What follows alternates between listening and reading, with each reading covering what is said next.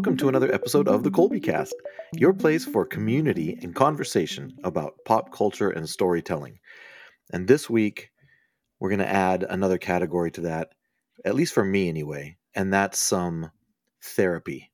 Because the two things we're going to be talking about, what we've been talking about for weeks, The Last of Us and The Bad Batch, I just need a little bit of therapy after watching these episodes. So, here to help me accomplish that goal Caleb and Luke are back to help their old man, their dad, get over some emotional issues, which were severely, severely caused by this week of storytelling. So, without further ado, hello, Caleb, and welcome back. Hello, thank you. How was your trip uh, across the, the Dune Sea? it was great. Didn't need any like oxygen or anything like that, like in Dune. So that was great. but it was awesome. It was my first time being in Vegas where I could actually enjoy it like a quote unquote adult. Didn't need to have any extra stresses of being like, Mom, Dad, can we go? It was just like, let's go. So it was fun. We got to see some great performers and enjoy our time, but I'm glad to be back. Fantastic. And we're glad you are back too.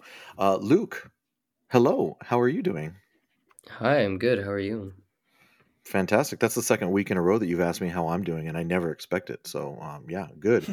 uh, I, I just said I need some therapy because of The Last of Us and and The Bad Batch, but um, overall, I'm, I'm doing good. So help me. Uh, let's let's get to this. Help me get over some of this storytelling that we have been exposed to the last week because I tell you, I'm just sort of beside myself and in a giddy way, but at the same time, a very heavy way of the amazing storytelling that we have had because it really is truly the last week of content that we've consumed and that we've been talking about on the podcast really, I think, reached another level. And it makes me very happy that we do have a podcast so we can talk about this kind of stuff because these are the kind of episodes and stories that really get me uh, wanting to talk about things. So I'm glad that you guys are here to do that with me, and I'm glad that we're able to put this out and sort of um, just include our friends and community in the discussion. So let's tackle The Last of Us first, as we have been doing and let's hear what you guys have to say. Now, again, what we usually do is we walk around the house avoiding eye contact, trying not to spoil anything if we've watched it separately, and not seriously not talking about what we watched so that we can keep our words and our reactions authentic for the podcast. Um, so here it is. This is what I've been waiting for. Who wants to go first? Caleb, Luke, give it to me. What did you guys think of The Last of Us, the most recent episode? I think we should change it up and have your opinion first because I really want to know what you thought of it.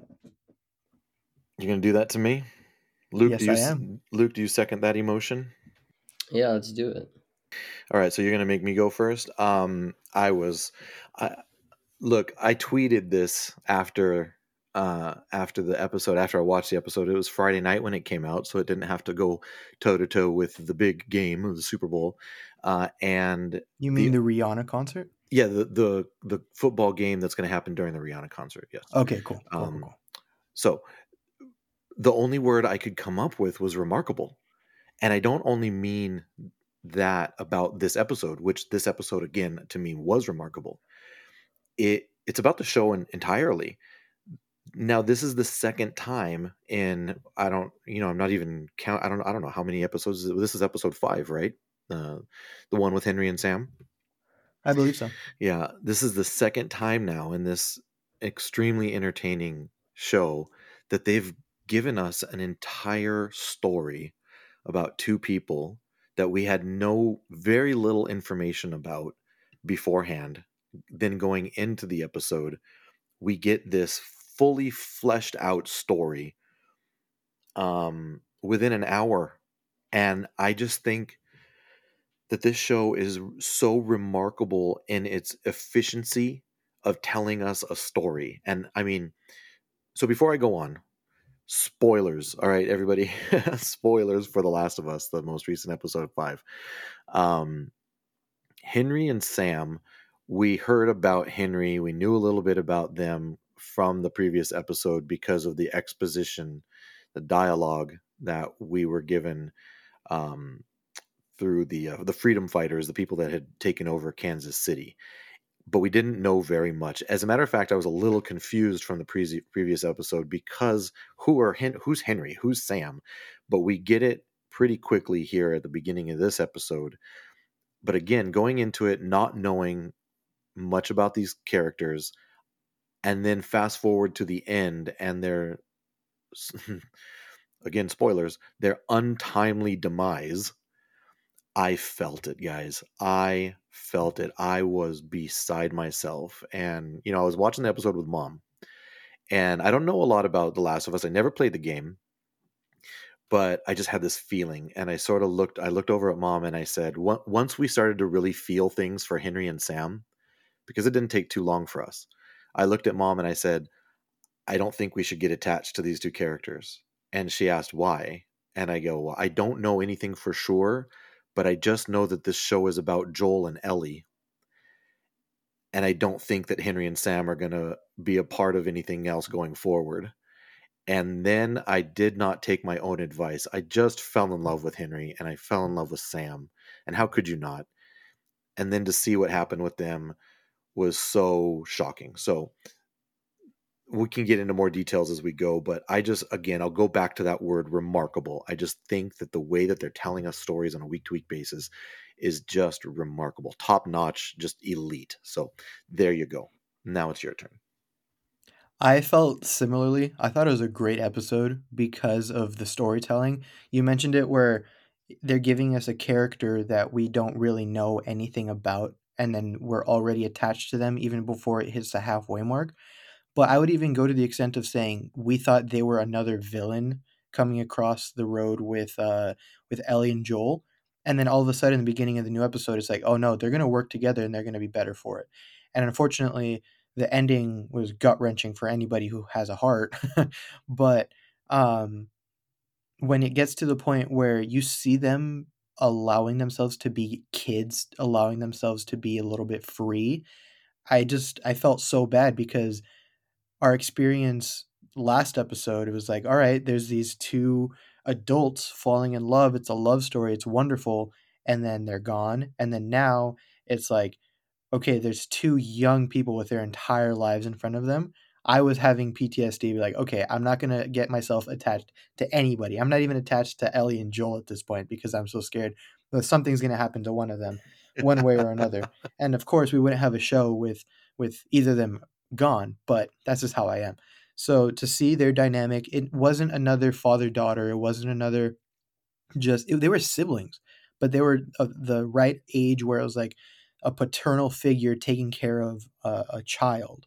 And I just, I thought it was so interesting and so well done that they didn't give him any vocals. He was able to laugh, and you saw Henry's reaction, just being so happy hearing his brother laugh again and he says it. This is the first time I've heard that in a really long time. But the dynamic where he literally can't hear the the protagonists behind him or anything around him. He kept asking, "What did he say? What's going on? Explain it to me." And I just thought that was so so cool and so well done, and something that I think not a lot of shows can get away with, but this one does a really good job of knocking it out of the park. Luke. Yeah, I mean, I love a good plot twist, and the fact that they made it through all of that to still end up the same way they would have ended up in any other situation, it's sort of poetic. And this show, the storytelling is incredible. I mean, the acting is incredible, the storyline's incredible, but just the execution, and they get you attached to these characters who really like you just met and realistically, like we don't really know Joel and Ellie all that well either. There was a we met Joel and we knew him for what was the span of a day. And then he completely fast forward 20 years and there's 20 years of story missing. And we have no idea whose Ellie's parents are, where she came from, anything like that. We hardly know them, but we've already created such an attachment to them. Now these brand new characters who we know even less about and we're already attached to them. And it's incredible that they were able to get you so invested and then just rip your heart out anyways and i really respect that One thing I really liked about the conversation that Joel and Henry had was the sort of vulnerability that Joel shows. He's very guarded. When Ellie is first introduced to Joel, he's asking she's asking a million questions. Who are you? Where did you come from? What is this? What is this? And then he starts to pry she starts to pry a little bit and he's like, "All right, no more questions." But this time around, they make it clear where they're going and then they're sitting in this hotel room that is no longer just a hotel room it's just a shelter for them and they say i don't know what your guys plans are anymore but you're he essentially invites them and opens up that slight bit that we never see joel do because he can see the authenticity that henry is showing toward his brother and towards them and they're ultimately trying to achieve the same goal of enduring and surviving. And i thought that was a great theme from when they introduced it.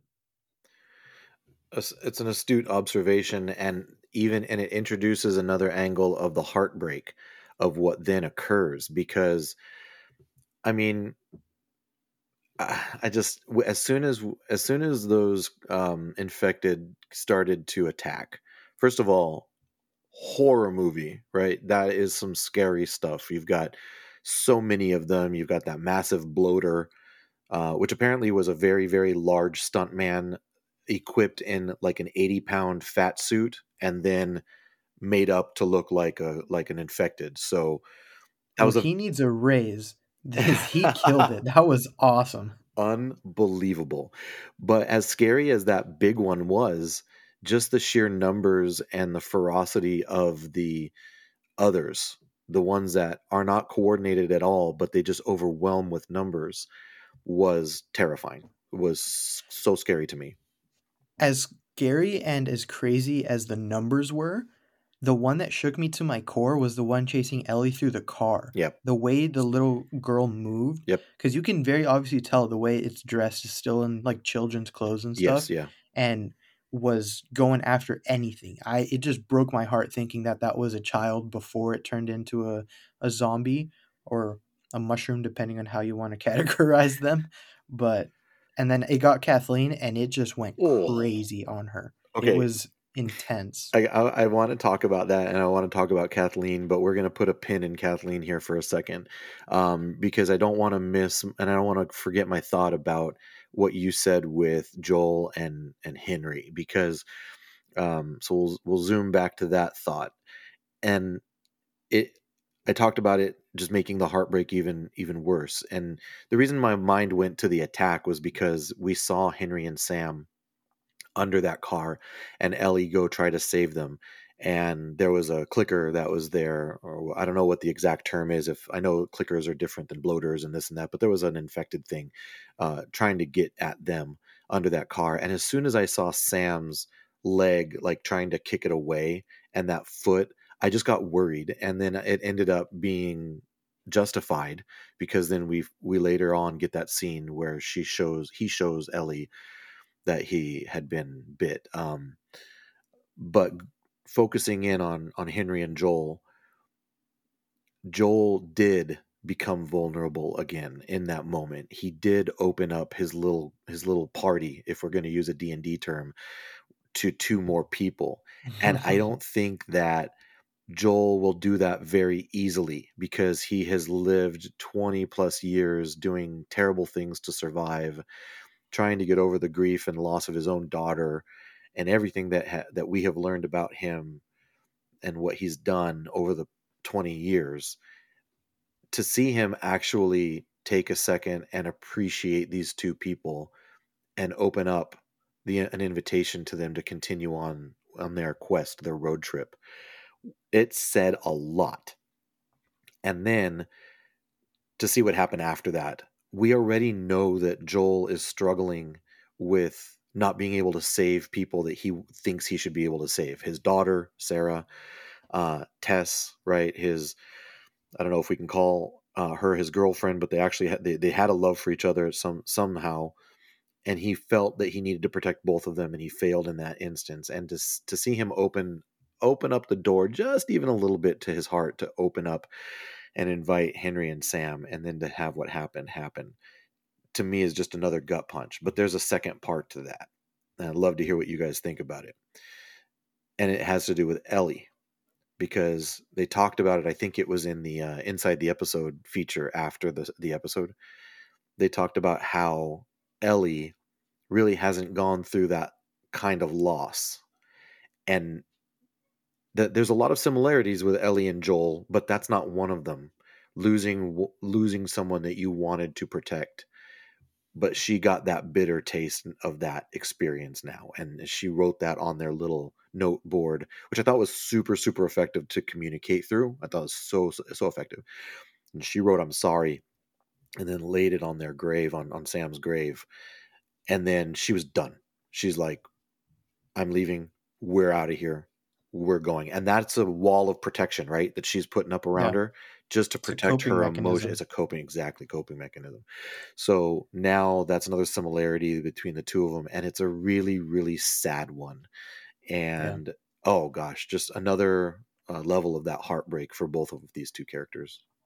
Her reaction after leaving that little notepad equivalent on their place of rest reminded me of the inside of the episode um, I don't know if it was the last episode or before that, but the director was talking about and comparing Ellie and Joel's character fundamentally and was saying that Ellie is just like Joel, where it's like, all right, turn the page, time to move on. Let's not reread the last page we just read. And she showed exactly that. And they always say you are who you surround yourself with. And she's literally only around Joel.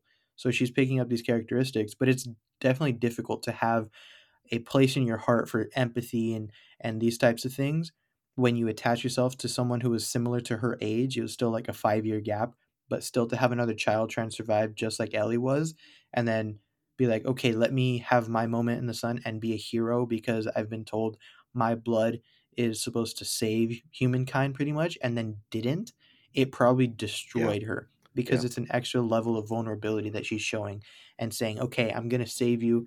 I'm going to stay up through the night with you." And then she wakes up and the whole world's turned upside down.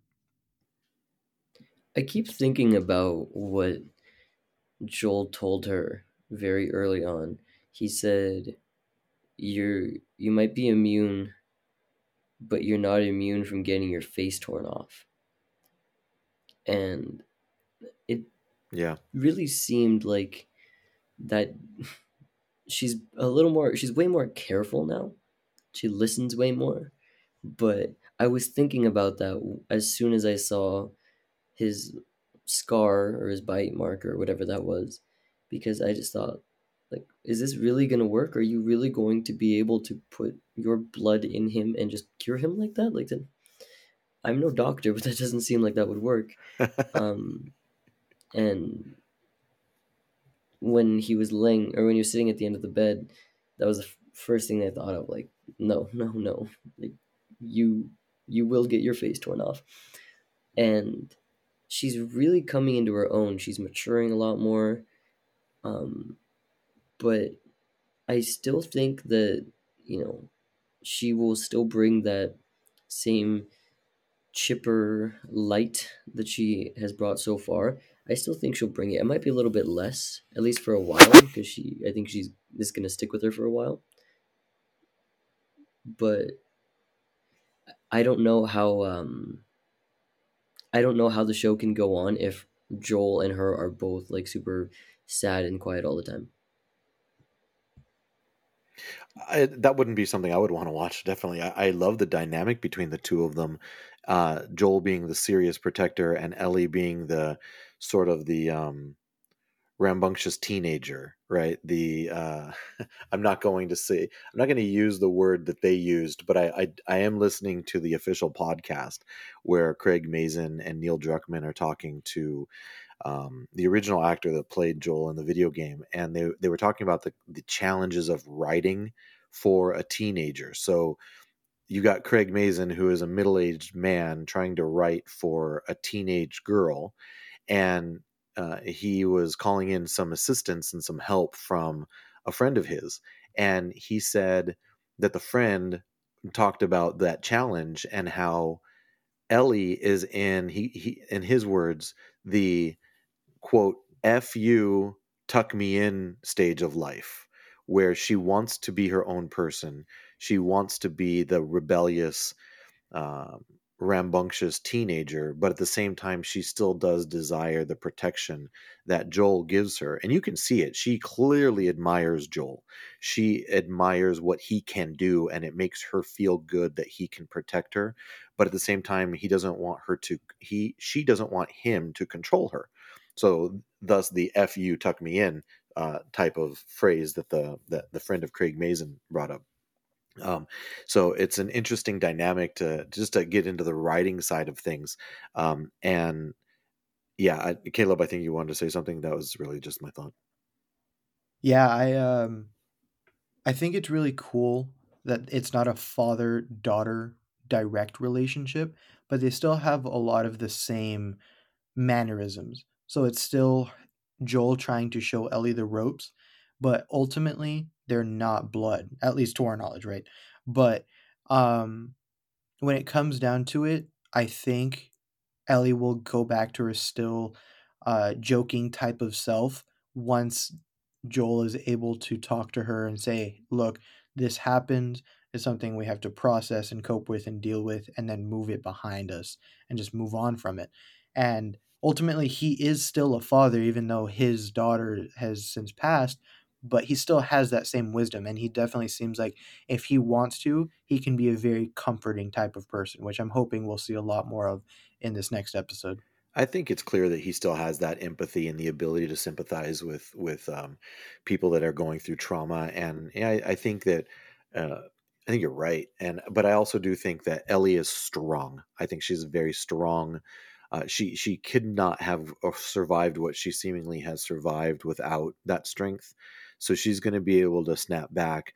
Can she do it in a healthy way, right? Because loss can either you can grieve from loss and it can become a healthy thing or an unhealthy thing. It'll be interesting to see where she goes with it and how much Joel is able to help or if he is unable to help. Um, so we'll see in the coming episodes. But um, again, remarkable storytelling, the way that they're able to get us to buy into these characters that we don't really know anything about. And unfortunately, now it's ended up in their deaths, and that's uh, that's happened twice. So I don't trust you, Last of Us. I don't trust you at all. uh, but I did I, one last thing um, before I, I did want to talk about Kathleen a little bit. But before we get to Kathleen, my my final thought I'll just say on on Henry and Sam when the scene was developing in the hotel room and Sam and Ellie were sort of chit chatting back and forth. Um, and then he asked that question about, are you still you? Or, or is eh, I don't even remember how he worded it, but when you're the when the monsters get you, are you still you? Something like that. And it became very apparent very quickly that he was bitten. I sort of hoped against hope. Luke, you you alluded to it with Ellie trying to uh, heal him I don't know that that would have been the best thing for the story had she done that because then that sort of gets into like I don't know um, Ellie as a savior and she could save as she goes along and I don't know that they're trying to tell that story. So I think that would have been a little bit out of left field. So as hard as it was to see what happened I think that's what needed to happen. Um, and then we'd also learn also about Ellie where she responds back. Her biggest fear is that she she ends up alone and that's yeah. profound in as uh, in itself. Go ahead, Caleb. I totally agree that it was it would have been great to see Sam survive, but what needed to happen did happen, and it made me start to think that it's even more important that they get Ellie into the right hands because the wrong hands are going to poke and prod her and probe her and do all this extra testing and make her life miserable instead of the right hands having an idea of okay let's find what's in her blood with one vial because she's still a child and work with that and make sure that we can get this antidote or whatever vaccine you want to call it to try and change the world for the better because she obviously didn't work by just rubbing her blood on the contacted bite mark and if they can do something in the right hands that will save that's definitely the priority and that just to me solidified it two threefold more.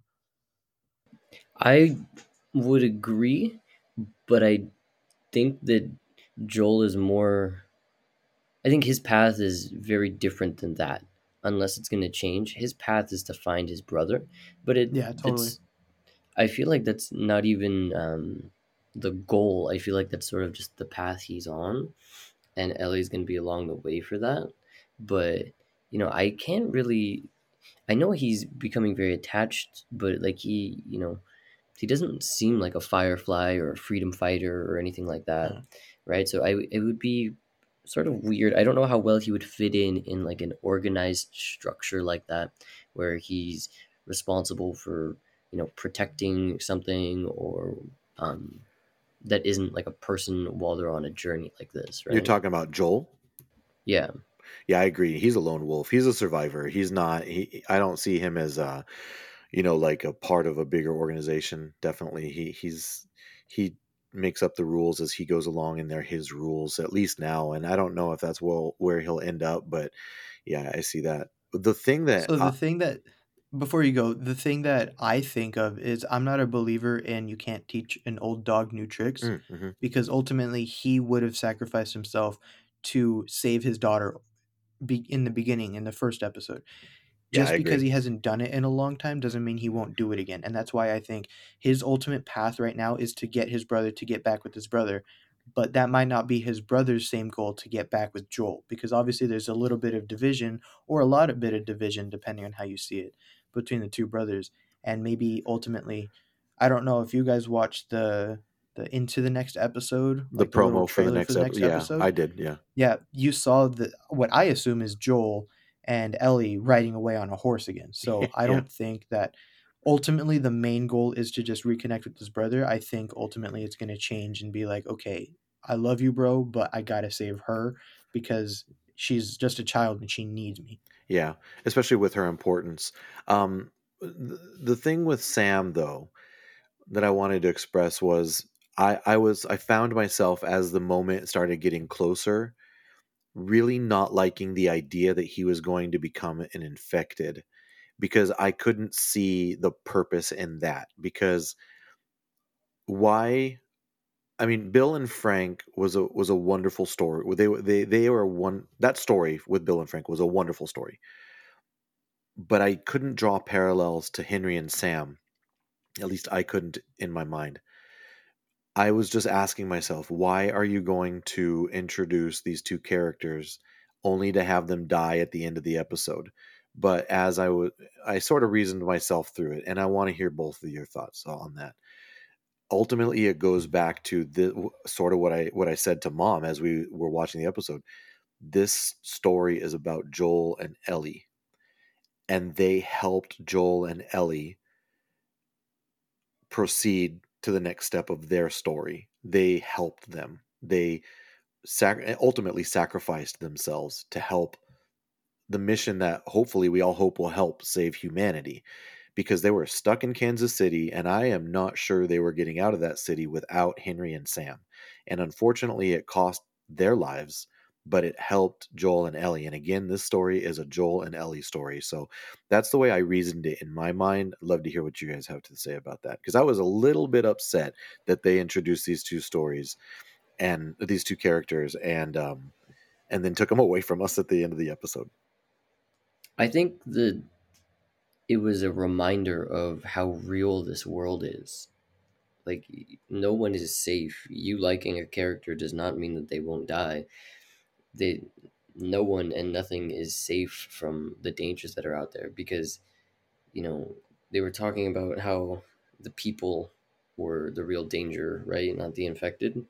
But they've this is a reminder that the infected it's been a while since we've really seen the infected play a play a big part in something right the Yeah, last time I we Yeah. agree. That's true. last time we saw that was uh when they were when it just became joel and ellie um and that was what episode two or three Yeah, the, I think the Um, last time we saw an infected before this was the Bill and Frank episode that Ellie found the crushed one in the very beginning of the episode. There was yeah and really no infected in danger at that. all Nothing. It was yeah. So you're absolutely right. Go on. so i think this it served as sort of a, a reminder of what's out there for them outside of just dangerous people Yeah, I liked your point, Luke, about reminding us that it's a very real world. It's about surviving, and you're just looking over your shoulder, protecting who you've valued and deemed to be in your group, right? So, in bringing them, bringing Henry and Sam into their little group, it reminds us that like even though they sort of seem like they're immortal because they're the main characters, they are the main characters for a reason. It's not a giant group, it's not a team, it's not a massive conglomerate of people. And I don't know what it says about me. I hope it doesn't make me seem like um I'm cynical or anything, but I'm loving this show because of how cutthroat it is, because of how quickly it can turn on a dime where they're playing soccer in this like basement and then all of a sudden Sam is now trying to eat um eat Ellie without any reservation. Like his his mind is gone. And I don't know. It just makes me feel like they're really diving making it serious. Like it's it's not rated PG for a reason. And as much as I want to love Sam and and Henry in the next episode, we literally can't, but I loved them as characters for what they were. Yeah, you guys bring up great points, and there are definitely stakes to this. There's no doubt that there's danger around every corner. And that's why, sort of, when the characters are walking around being loud, I want to yell at the TV. Like, I literally want to say, be quiet, stop. Why? you don't know when a clicker is just sort of wandering around in circles in a in a yeah. room somewhere and next thing you know you open a door and boom yeah that was the first thing i thought when they crossed the bridge they made it clear that they're out of the maintenance tunnel and stuff that was the one thing that i didn't like about henry is he knew everything and it gave off this sort of like cockiness but he made it clear after the bridge i don't know what else is out there waiting for us yeah right so they made it out of the the the maintenance tunnel and then he didn't know what was waiting. He just knew that they needed to get past the one house and then the bridge was right behind it. In my mind, automatically, Henry said, Oh, yeah, there's no more infected in the maintenance tunnels. They cleared that out years ago and there's no way for them to get back in. In my mind, I was like, All right, they cleared it out just to the maintenance tunnel. It's right there waiting for you. And they made it very abundantly clear that they are there waiting and in massive numbers. Well, and now the status of Kansas City is back to where it was 20 years ago because Fedra was abusing their power and caused people to rise up.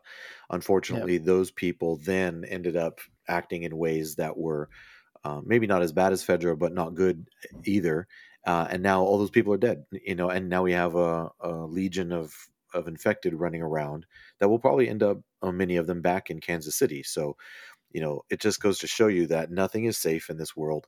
Um, I wanted to mention before we ended up uh, end up this this talk and get into the Bad Batch. I wanted to bring up Kathleen because before I even do that, I do want to give one last shout out to to Sam because the the little boy that played him just absolutely melted my heart and won me over Crushed the first it. time I see him.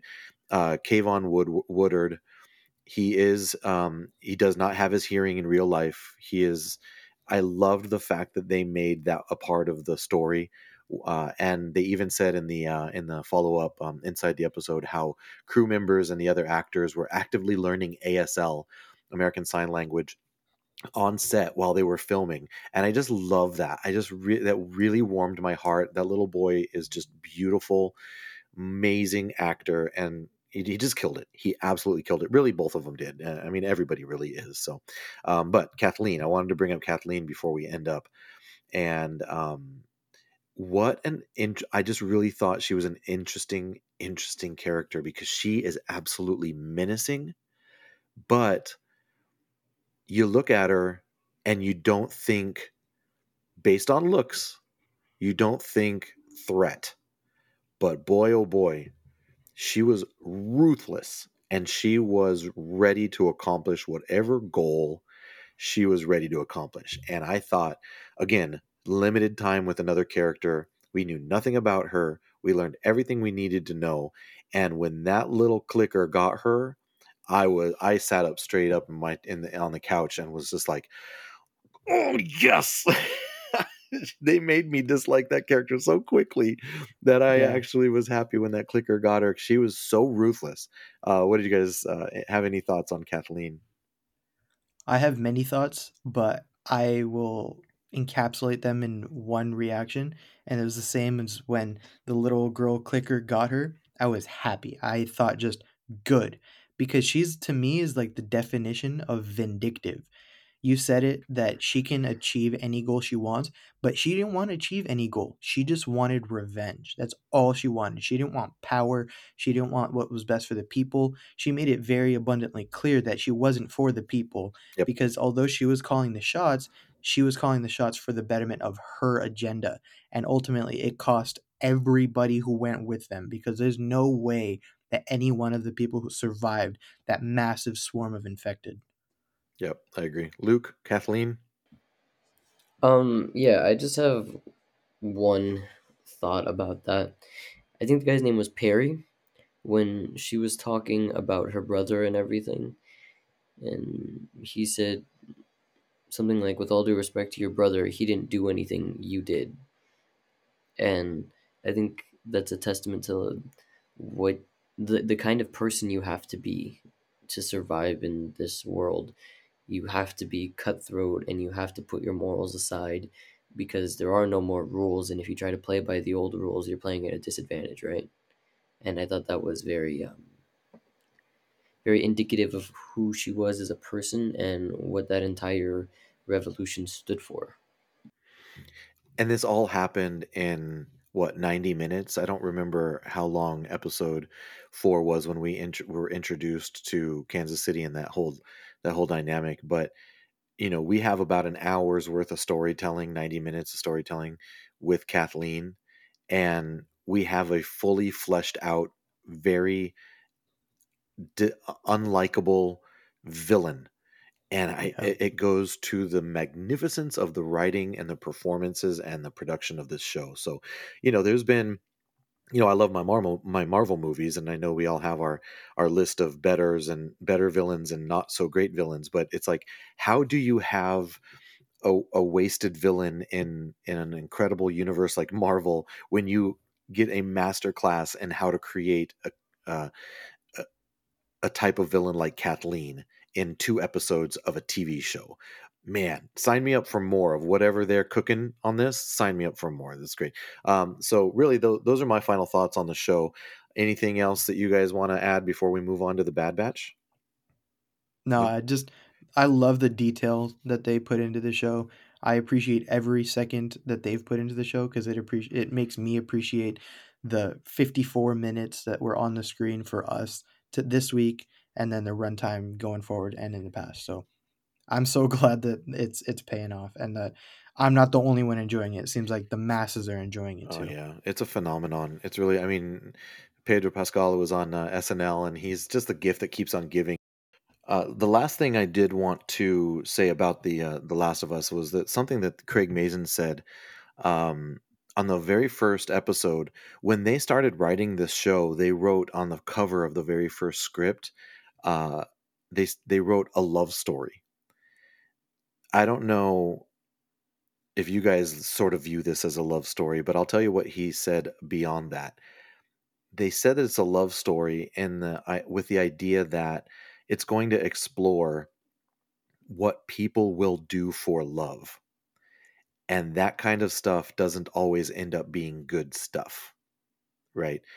And we got to see that in Henry and Sam's story in this episode because Henry admitted that he absolutely would follow Kathleen's brother to the ends of the earth, but he ended up selling him out so he could save his brother.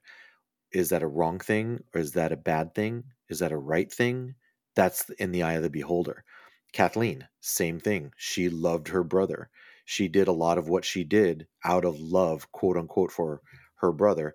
And he also made a remark, Craig Mazin did, at the um during the inside the episode where he said these are decisions that love is making, but they're not necessarily rational but it is definitely coming from this place of love and i think that that's such an interesting distinction to make about love because in over the history of the world we have seen a lot of atrocities committed in the name of love so i think that that's an interesting angle that they're that they're given to us here on uh, on the last of us so all right well that is it for the last of us we're going to go ahead and get into the Bad Batch now. And before we get into the most recent episodes of the Bad Batch, uh, seven and eight, Caleb, Luke, and I talked about it last week.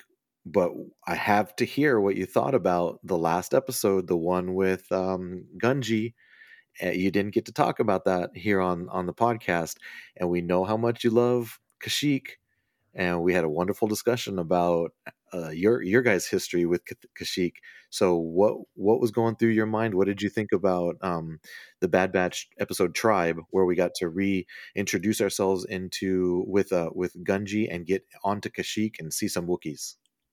I thought it was really cool.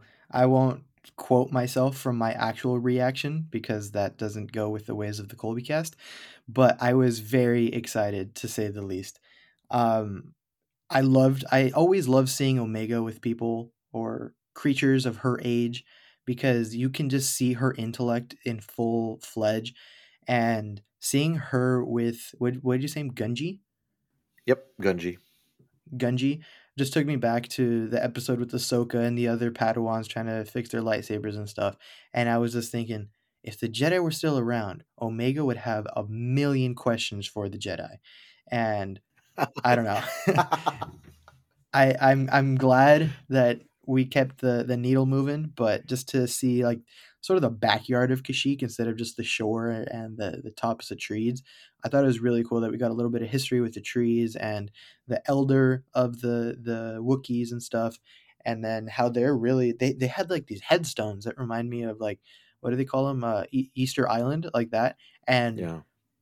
I'm but watching this, but the bad guys were literally going out and burning them and pissing off the Wookiees, and you know how bad a, a, a, a pissed off Wookiee can get. So yeah, you won't have your arms very quickly uh, for for very long.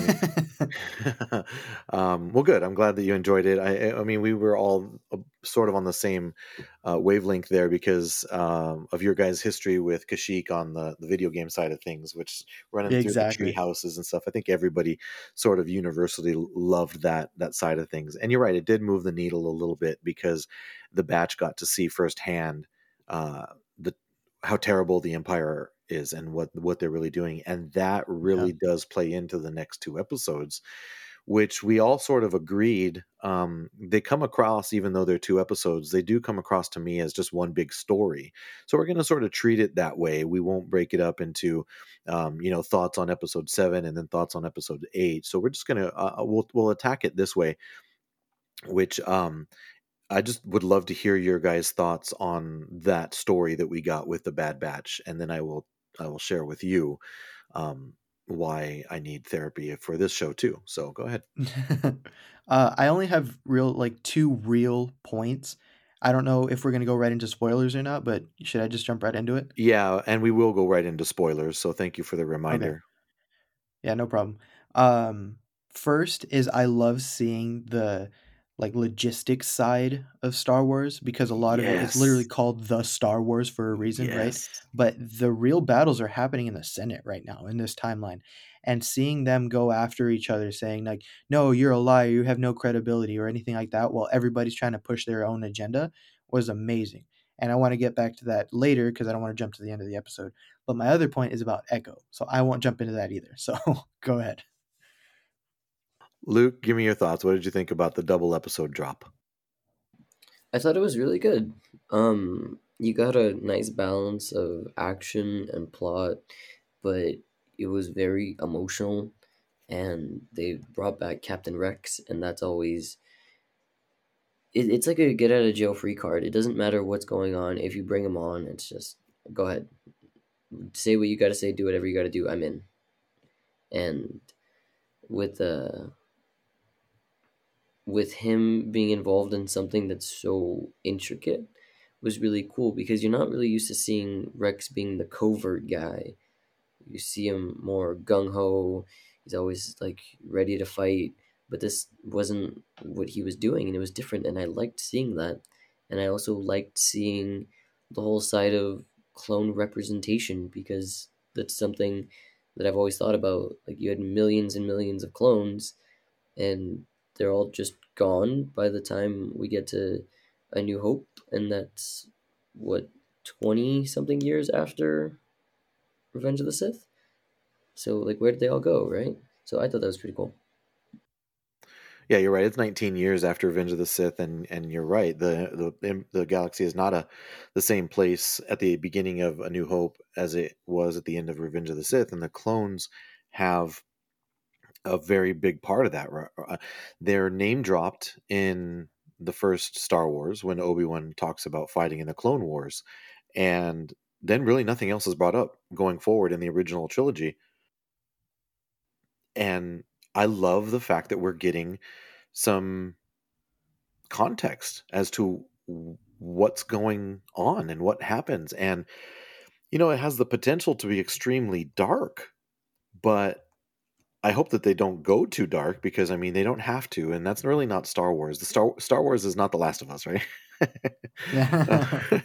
um, but I love the fact that they're taking the time to explore that idea with fighting about clone rights and you know the big change of going from clone troopers to stormtroopers.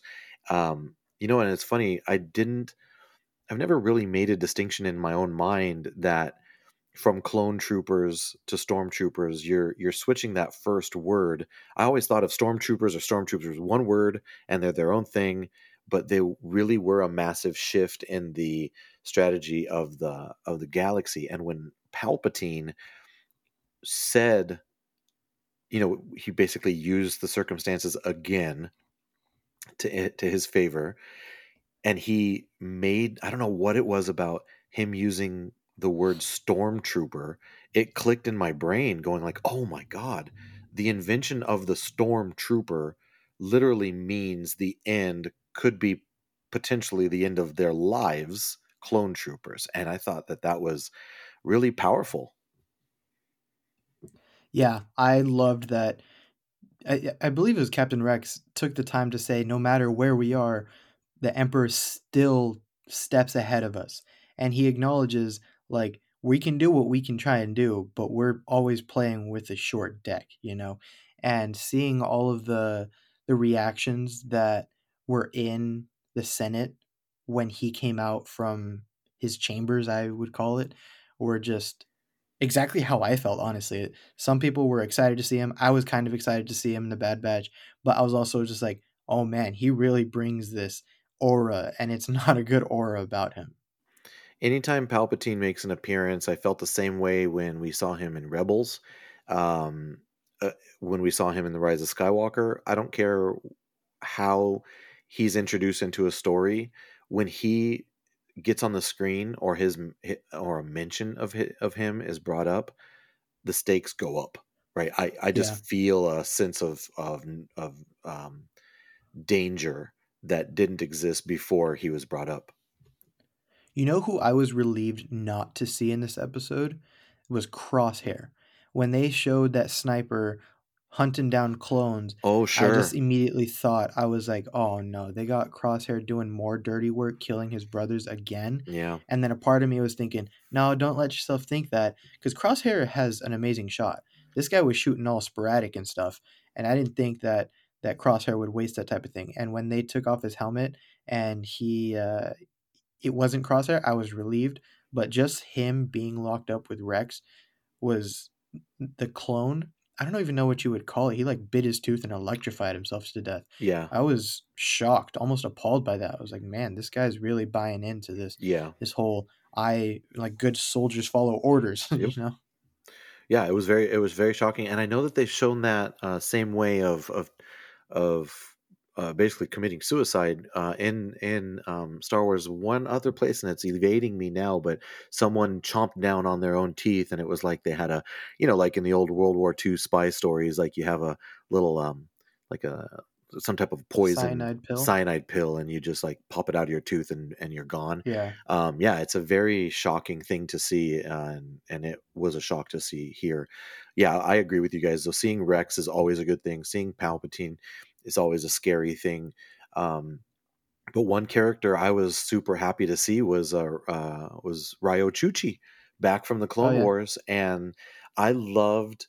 I just got. I, I, was sitting there thinking like I'm watching another an, an, an episode of the Clone Wars again because this had especially the first half, right? That first episode seven, where um, it was all about the Senate. It was all about Chuchi trying to not be murdered by this uh, by this this assassin, and I just got such Clone War Clone Wars vibes from it. And then when you introduced Omega into that scenario, and she's running around the Senate with Chuchi, it was like watching Padme and Ahsoka again.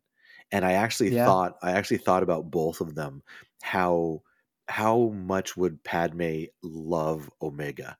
How much would Ahsoka love Omega? And Yep.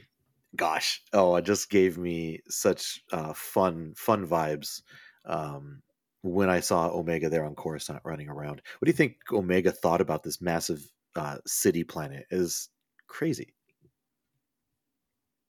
She doesn't look very um overwhelmed by anything. Yeah, that's a good point. She- Seriously. She left Camino and she's been to all these different places now and she's always like, "Oh wow, this is cool."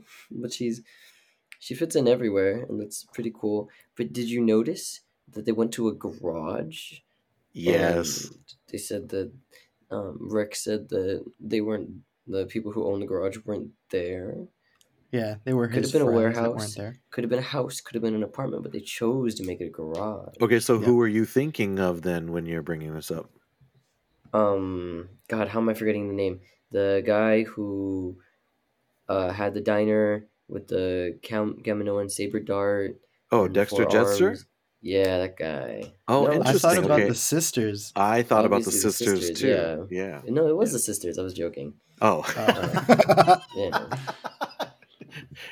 you So got to let us know when seeing you're joking about maybe? things. or just name drop them Oh heck yeah, I would be down. I love those those two. They had they were they met the Bad Batch last season. They had a great episode with those two sisters yeah, when they were running around that droid factory. I think it was, and and uh, they made one of my favorite dad jokes ever, which was, "Is there an echo in here?" And then Echo's just like, "Yes, right here." I love that so much. um, Yep. Yeah, but you're right. They went. I got the the same thing. I was like, "Oh, that's the sisters' garage. They're just not there right now." So, um, Going back to um, Omega though, she literally got more excited to see dirt than this amazing planet. and it's like every single time she's i just compare it to her seeing dirt for the first time and i don't know it's so adorable I agree, and you're and you brought it up, um, Luke. I think you brought it up uh, when you said that she didn't seem overwhelmed. Right? She was now she's literally in the galactic capital, surrounded by the lawmakers and the senators that make this massive machine go, and she's just like, "Oh wait, hold on. I, I actually have um, I have a direct direct quote from her. Ready? Hello. Hello. See, that's Omega's a lot first. to say Could you could you guys hear that? This is her first ap- Yeah. appearance on the Colby Cast. Would you like to hear her again? yes please Hello. Hello. There you go. Hello. That's that's I that's it. thought Just hello. like a, like a fly buzzing by the microphone that's the high production value of the Colby Cast. When you you can hear uh, screen cap recordings uh, played on my phone into my microphone. So there you go. Hello. oh speaking of i can't help but just think of what's his name d bradley baker just talking to himself like he's you have you seen the movie the movie split no. luke have you seen it no but I, you guys know what it is though right Yeah, yeah. He, he's he's a guy with has like seven personalities in his brain. That's like D. Bradley Baker. Just imagine him in the sound booth, just standing on one side of the room saying records, lines, then going to the other side talking like tech and doing all this stuff. And I just can't help but just giggle to myself every time I make that joke to myself. Well, we got a little bit of that when we saw the Bad Batch panel at Celebration, right? Because they did. They Exactly. actually performed a scene with uh, Michelle Ang and uh, and and D. Bradley Baker right there on the stage, and he That's does. He where does this joke was born. That's where this joke was born for me. I was just like, he definitely stands in the sound booth in different spots when he talks to different characters. Well, I'm very glad that we're having this good laugh because the end of the episode or the end of the two episodes, um, man, I I didn't I don't understand why I react this way. I I blame the music. I blame the music. I wasn't ready. I was not ready for what happened. Um, so Yeah. the whole thing is over. The threat is diffused to a certain extent. You know, nobody's getting running around trying to be assassinated and being victimized of an assassin. Um, Palpatine gets his way. Now we've got the clones are fighting literally for their existence. And you know, I saw somebody on Twitter. Here's a little rabbit trail. I saw somebody on Twitter uh, post a picture of the clone that we saw in Obi Wan in the Obi Wan series when he went to that planet to get Leia back. I think it was the second episode, and he was walking through the streets, and you know, people are trying to sell him drugs, and he sees a clone still in his armor, and he's got this mangy beard and long hair and his helmet out trying to ask for donations and man now you think about that and it hits different right? Because they're literally trying to legislate the clones out of existence Right. and their very existence is going to become a fight. Anyway that's a rabbit trail.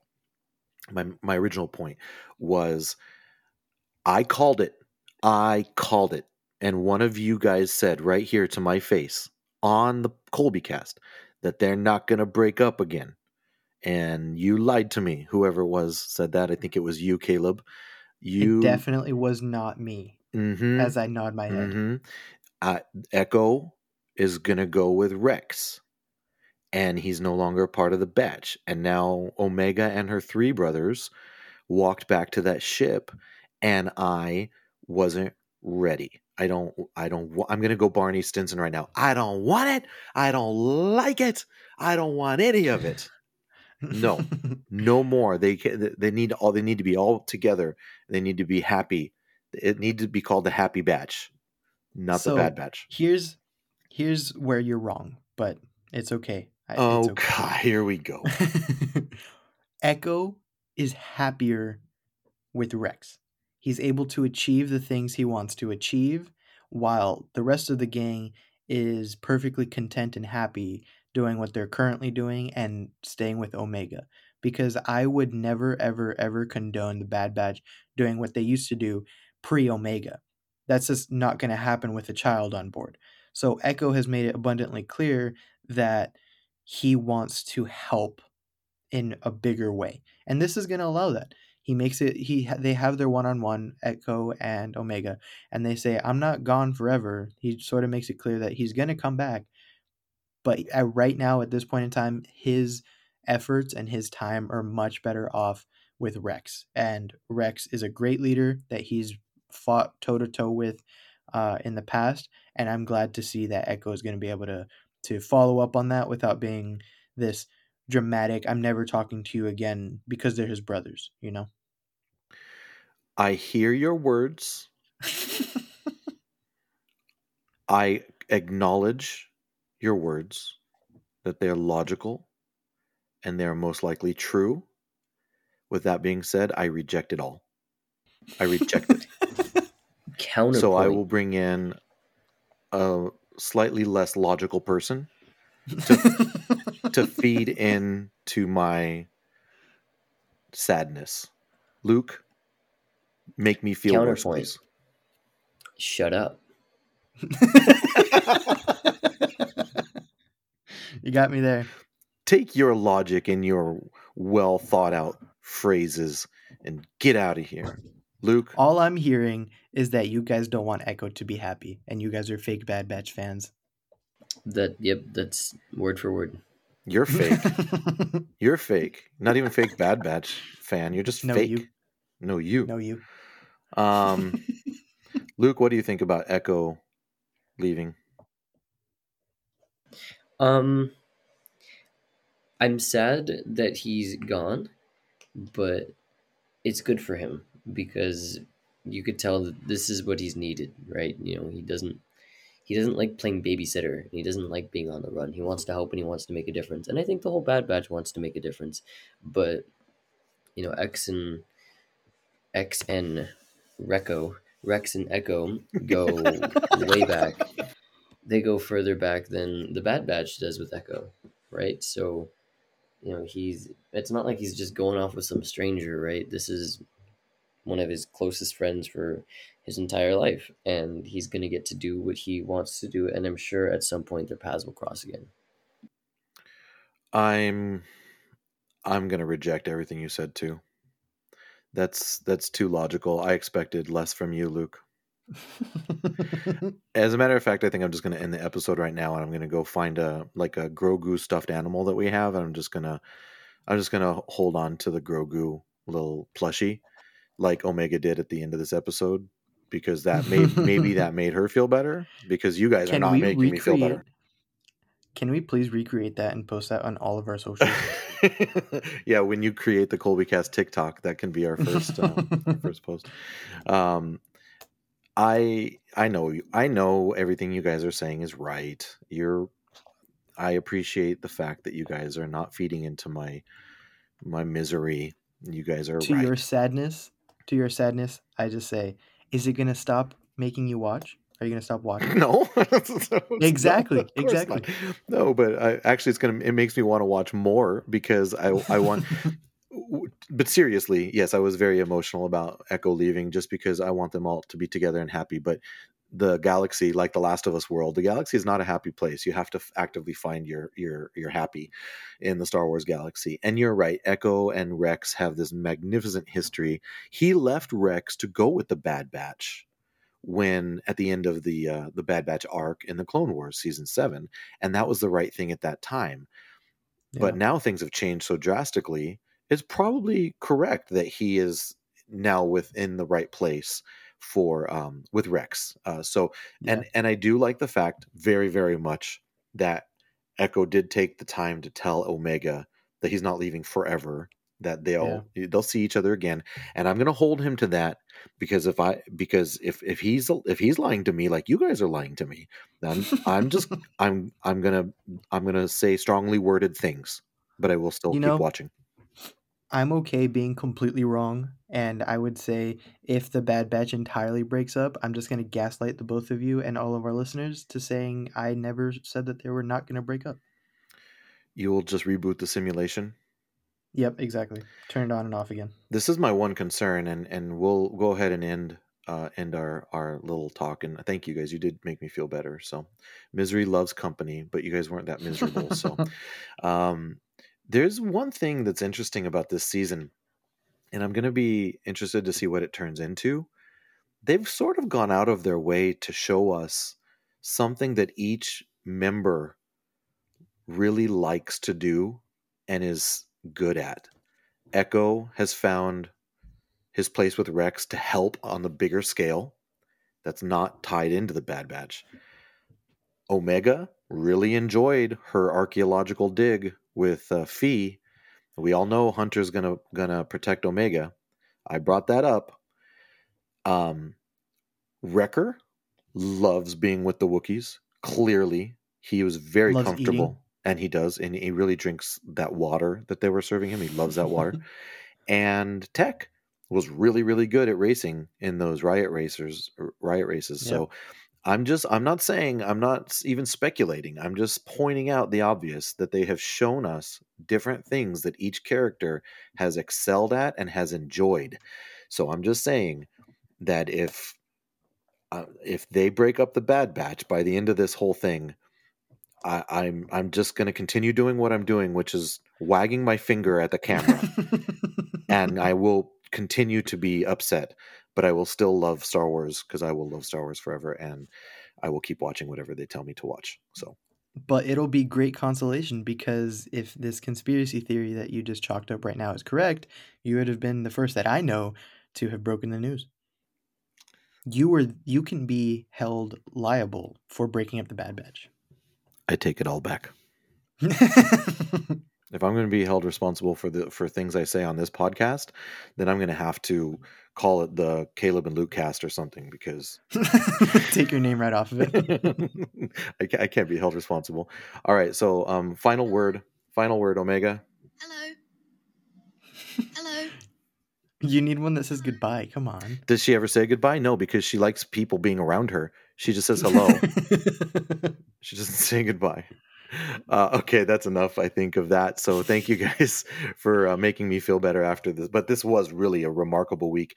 Um, and before we actually leave, um, I gotta I gotta give a shout out to uh, Shrinking. I know we've talked about it a couple times on the podcast. Caleb, you're watching it. I'm watching it. Luke, get on board with Shrinking because it's so good, absolutely so good. You starring Jason make me. I can make you. No, you can't. Jason Segel and Harrison Ford, and I've never seen a show where I absolutely love every character. I can't. I love it. Every character on this show. It's so much fun. Uh, but we'll probably end up talking about it at greater length at another time. But if you have Apple TV, don't sleep on Shrinking. It is excellent, excellent show. So, uh, any final thoughts, gentlemen? No, I would just say if you're gonna watch Shrinking, it's not like a, a fun show. It is very funny, but mm-hmm. it's also uh, heavy topics. It is heavy and there's and it's very mature uh, themes. So yeah, it's it's probably not necessarily mostly for language. It's probably not uh, for for kids. So alrighty, well that's gonna do it uh, for Caleb and for Luke. We appreciate all of you that listen. We know that everybody's busy out there, and the time that you choose to spend listening to our shenanigans is very much appreciated. We hope everybody uh, is enjoying our talks about these various things, and we hope that is happy and healthy. Take good care of each other. Bye. You can find the Colby Cast on Twitter and Instagram at the Colby Cast. If you're wordy, like me, you can send an email to thecolbycast at gmail.com. Please subscribe to the show and leave a review on your favorite podcast app or wherever you listen to podcasts. This podcast is not endorsed by anyone or anything for that matter. It is intended for entertainment and informational purposes only. All original content of this podcast is the intellectual property of the Colby Cast unless otherwise indicated. That'll do, donkey. That'll do.